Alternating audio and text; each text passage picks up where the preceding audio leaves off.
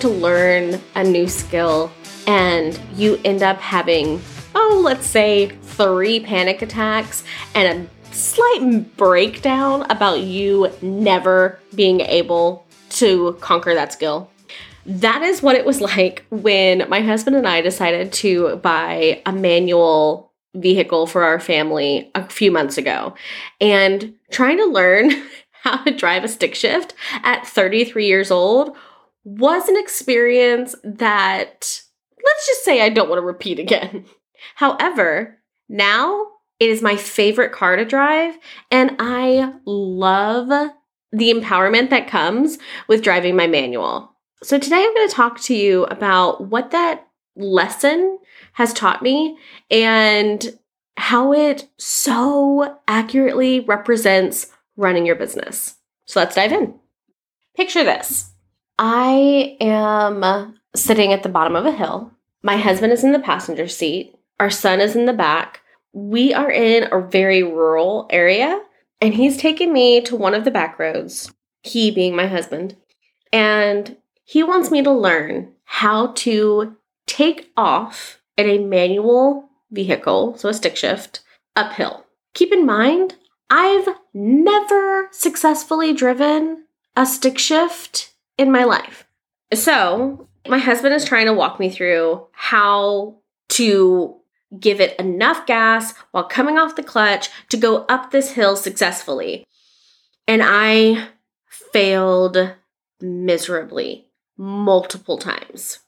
And for whatever reason, this triggers my anxiety. And I'm not talking about like, kind of like I just don't want to do it. No, I'm talking, I am having to take deep, cleansing breaths to stave off the massive panic attack I am about to have on this rural road because I can't get the car to move forward. Finally, after about the sixth or seventh attempt of trying to get up this hill and it's stalling out, I quit. I'm done. I tell my husband, I said, I am sorry. I cannot deal with this. I can't do this. I just, I don't think I'm going to be able to drive this car ever in my life. And I cannot handle this right now. And it's too much pressure. So I'm done. I put the car in park and I get out of the driver's seat. How many times have you done that with your business? How many times have you felt like you are doing all the right things and you're just not seeing the results that you thought you were going to see. And so you just step away from it. Maybe you ignore emails for a little bit. Maybe you don't deliver the projects until the very, very, very, very, very last minute, or possibly not at all, or it's a little late because that feeling of failure of it not being good enough, of you not being able to make the shift happen was too much. So you stepped away from it. Or maybe you're on like that third or fourth stall and the panic is starting to creep in and you're wanting to give up, but you're just, you want to make it happen. So you keep trying and it feels like you're not going anywhere and it feels like you're not going to make it happen and you are just one stall or two stalls away from walking away. I feel like every business owner has been there at one point or another and it's not abnormal. The first thing I want you to take away from today's episode is it's totally normal to want to burn your business down to the ground at some point. I can't tell you a single business owner that I have talked to who hasn't had that thought, who hasn't considered going back to corporate or working at Starbucks or anything to have a steady income in order to not have to run a business anymore. I was getting close to that point. And I was applying for positions in bigger remote like online companies at the time where I was applying for more full-time positions even though I was going to still be a contractor or I applied for a couple of employee positions that would still allow me to work from home and have the flexibility, but I didn't have to run my own business anymore. It was getting to be too much. It was too much pressure. It was too much stress. It was taking over my life. I just could not handle it anymore. So I was, I ended up uh, talking to my business coach and we kind of dove into the different areas of my business that I didn't like. And we made a couple of really big realizations. First is I was delegating, but I wasn't delegating efficiently. At the time, my agency was like in its infancy stage. I think I had one client experience manager on the team and we had a couple of clients. I think she might have had 3 or 4 clients on her like roster. And then I still had several one-on-one clients for my for myself. Like I was still Im- doing implementation work for several photographers at the time. And I was doing the sales calls, I was doing all of the marketing, I was doing I was taking care of all of our social media clients. I was on all of the Voxer support chats for all of my CEMs clients. And then I was still managing, I think I had 4 or 5 clients myself at that point. And I was still doing setups on the side. So I had help. I had an admin assistant on the back end and I had my client experience manager who who managed her clients. But that was it at the time and I was drowning. I felt like I worked all the time. I would get into my office some days at six or seven o'clock and I wouldn't leave until four or five o'clock. And I was typically answering Voxers on the drive home until six or seven o'clock at night. And at that point, you're working 12 hour days. And I was doing that two and three times a week. And then on the weeks where I was working closer to nine to four or nine to five, it was still non stop. So we made some smaller adjustments. Instead of me staying in all of the Voxer chats, and I was getting probably close to 200 Voxers a day. So I stepped out of all of the Voxer chats between my client experience manager and their clients. Now, if we bring on a new client, I normally stay in those Voxer chats for about 60 days because that's when more questions typically arise. And there's times where my CEM might ask a question that I know the answer to, or they're still working out like the things that the CEM will do, won't do, and I can typically hop in and, and help mitigate some of those questions before, you know, before I get an email or, you know, whatever. So, the first minor shift was getting out of those Voxer notifications and in trusting that my team knows what they're doing. And if they have a question, that they know that they can always, always, always come to me with those questions. So that was one of the, the first shifts. Then the next one was figuring out what I could delegate next. I was doing so much in the business and my profitability was great, but my home life suffered, right? So we have to find that that balance. So I decided to delegate the system setups and I brought an, an, assistant on and I kept a lot of ownership of the project for the first probably year. I did the strategy with my assistant on the call. We did the I did the strategy call and then she would do the build and then I would do an audit of the build and then the walkthrough call with the client. So that helped tremendously. I was able to outsource the build aspect and then focus on other projects while she did the build. And then that has since grown even more where she handles the entire build from the walkthrough or sorry the strategy call through the walkthrough call and then also the client support on on the back end. Like once the build is complete she's the one that fields their questions makes any adjustments. She's phenomenal. I adore her. And she's fantastic at what she does. So now the only thing that i do with our system setups is marketing and the sales call and sending the proposal. And that's it. And honestly i could probably have someone else in the proposal. So that was another shift into the ceo role. Now you'll notice that I am talking about shifting into the CEO role. You don't in my opinion, wake up one day and you're like, oh, okay, well, this is the day that I'm the CEO in my business. That is not how that works. It does take strategic planning to go from worker bee to CEO. And it's something that is going to evolve and it's something that's going to look slightly different for each business owner. For me, it ended up being more about delegation and creating better systems for our business and really beginning to focus on the business development and marketing for SBTL. All of that took time. It took me two years, I think, to really go from worker bee to CEO. I don't, cons- I wouldn't consider that I fully shifted into the CEO role of SBTL until this summer. I no longer have any implementation clients of my own. Everything is run through the company.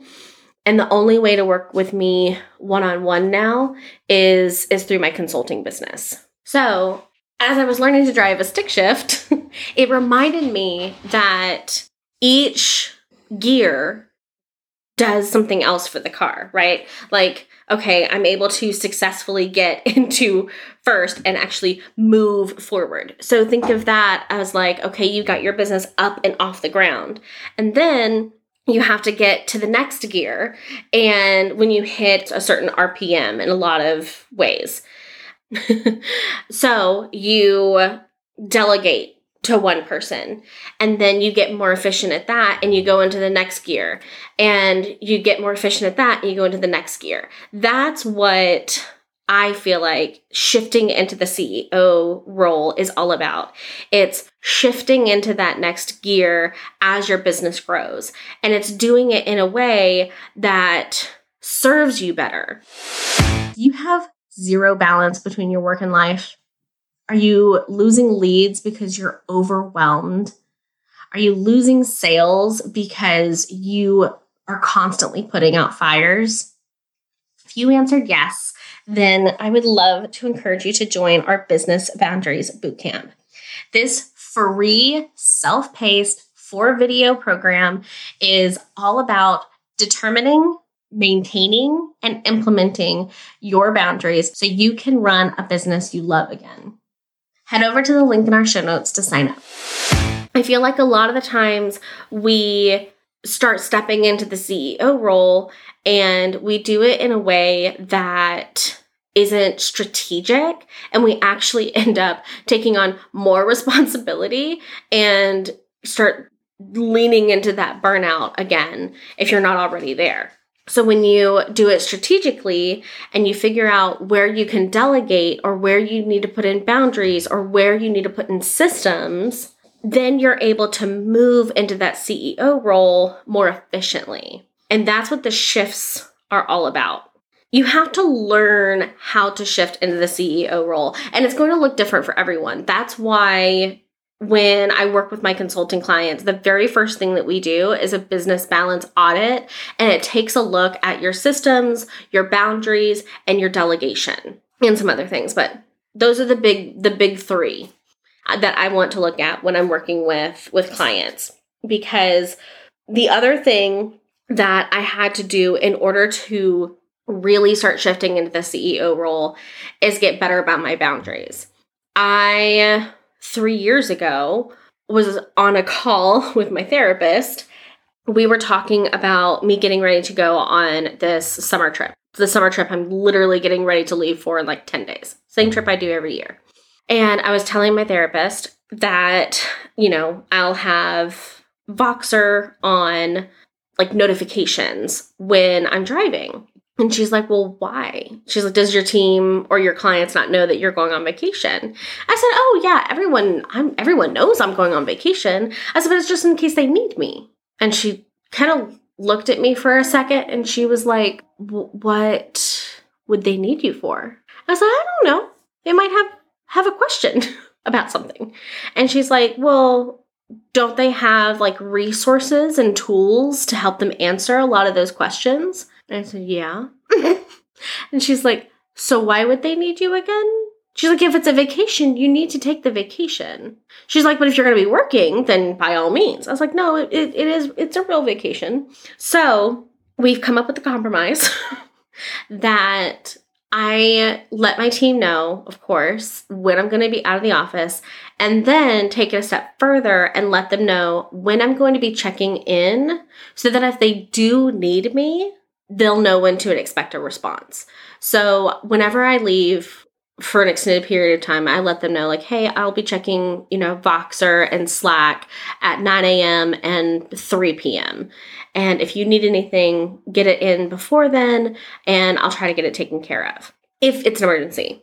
The other thing that I did that really, really helped move me into a CEO role and also build the team dynamic that I wanted is I created spaces within Slack for my team to talk to each other. The client experience managers have their channel, the social media managers have their channel, and then we have a couple of channels for the entire team. What this has allowed us to do is if a CEM has a Dubsado question or a Honeybook question that they're trying to work through, instead of the person immediately coming to me, they go into this into their team's channel and they ask the question there.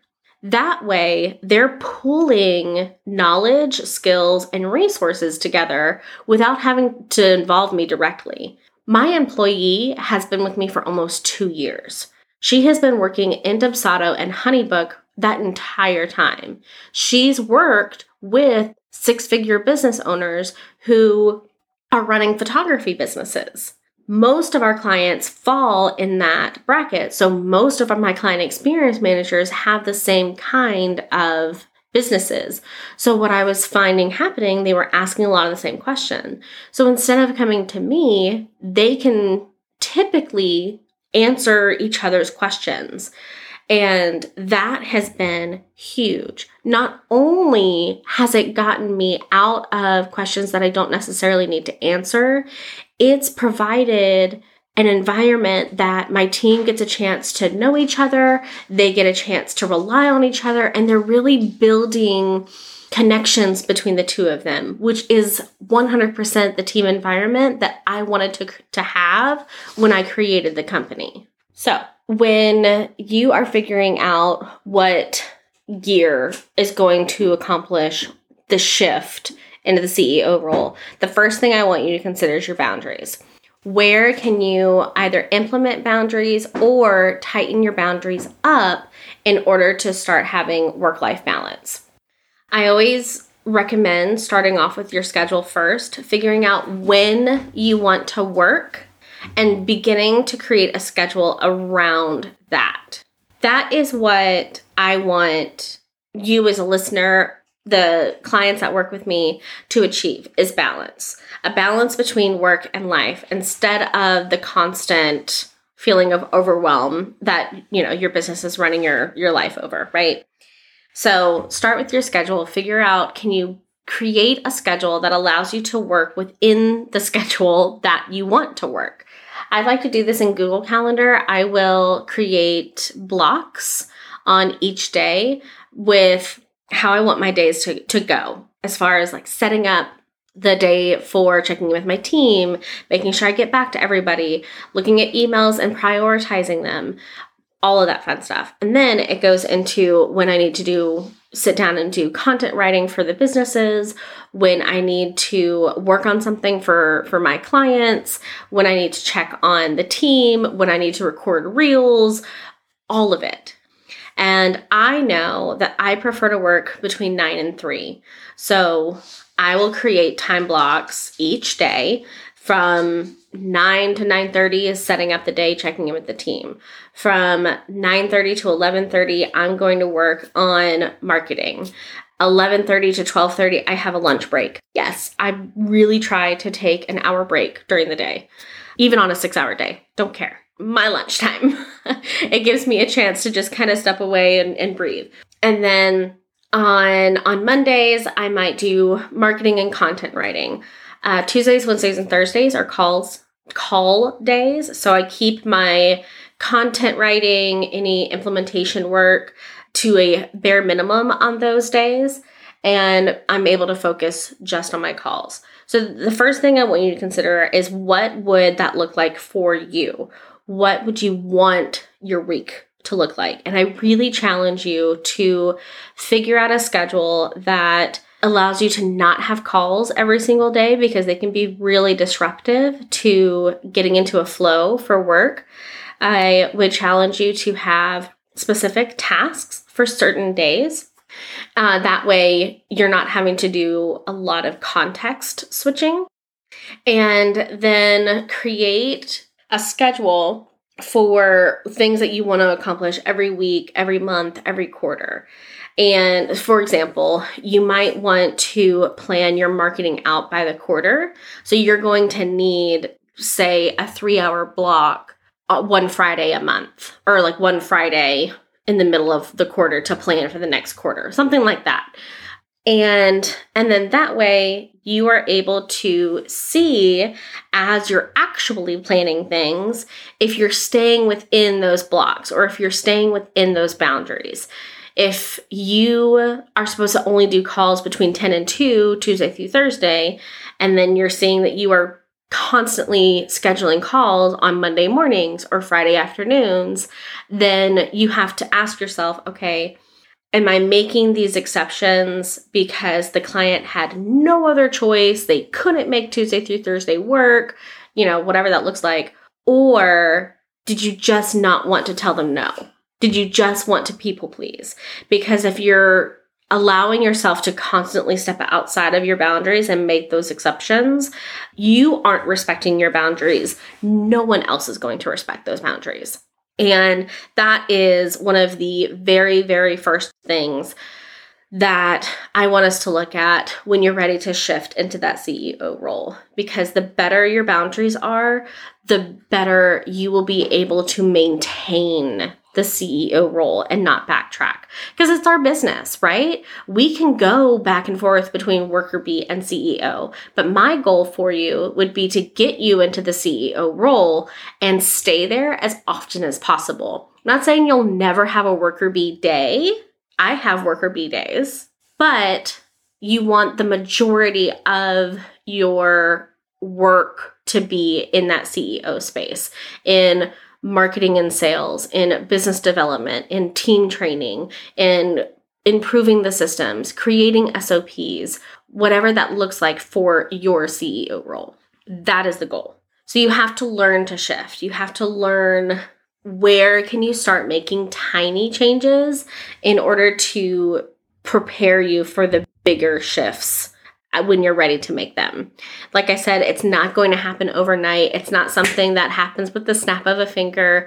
It's not something that you just wake up one day and you're like, oh, I'm a CEO today. you have to start doing it strategically in order to do it efficiently. And I am really, really hoping that as we put more episodes out, that you are able to take key nuggets and allow you to start making those shifts in your own business. Okay, that's it for today. I'm so excited about where this podcast is going. I appreciate you listening so very much, and I will see you next time. Thank you so much for listening to today's episode of the CEO Shift podcast. It would mean the world to me if you took a few minutes to leave us a review on wherever you were listening to this episode. Thanks so much, and we'll see you next time.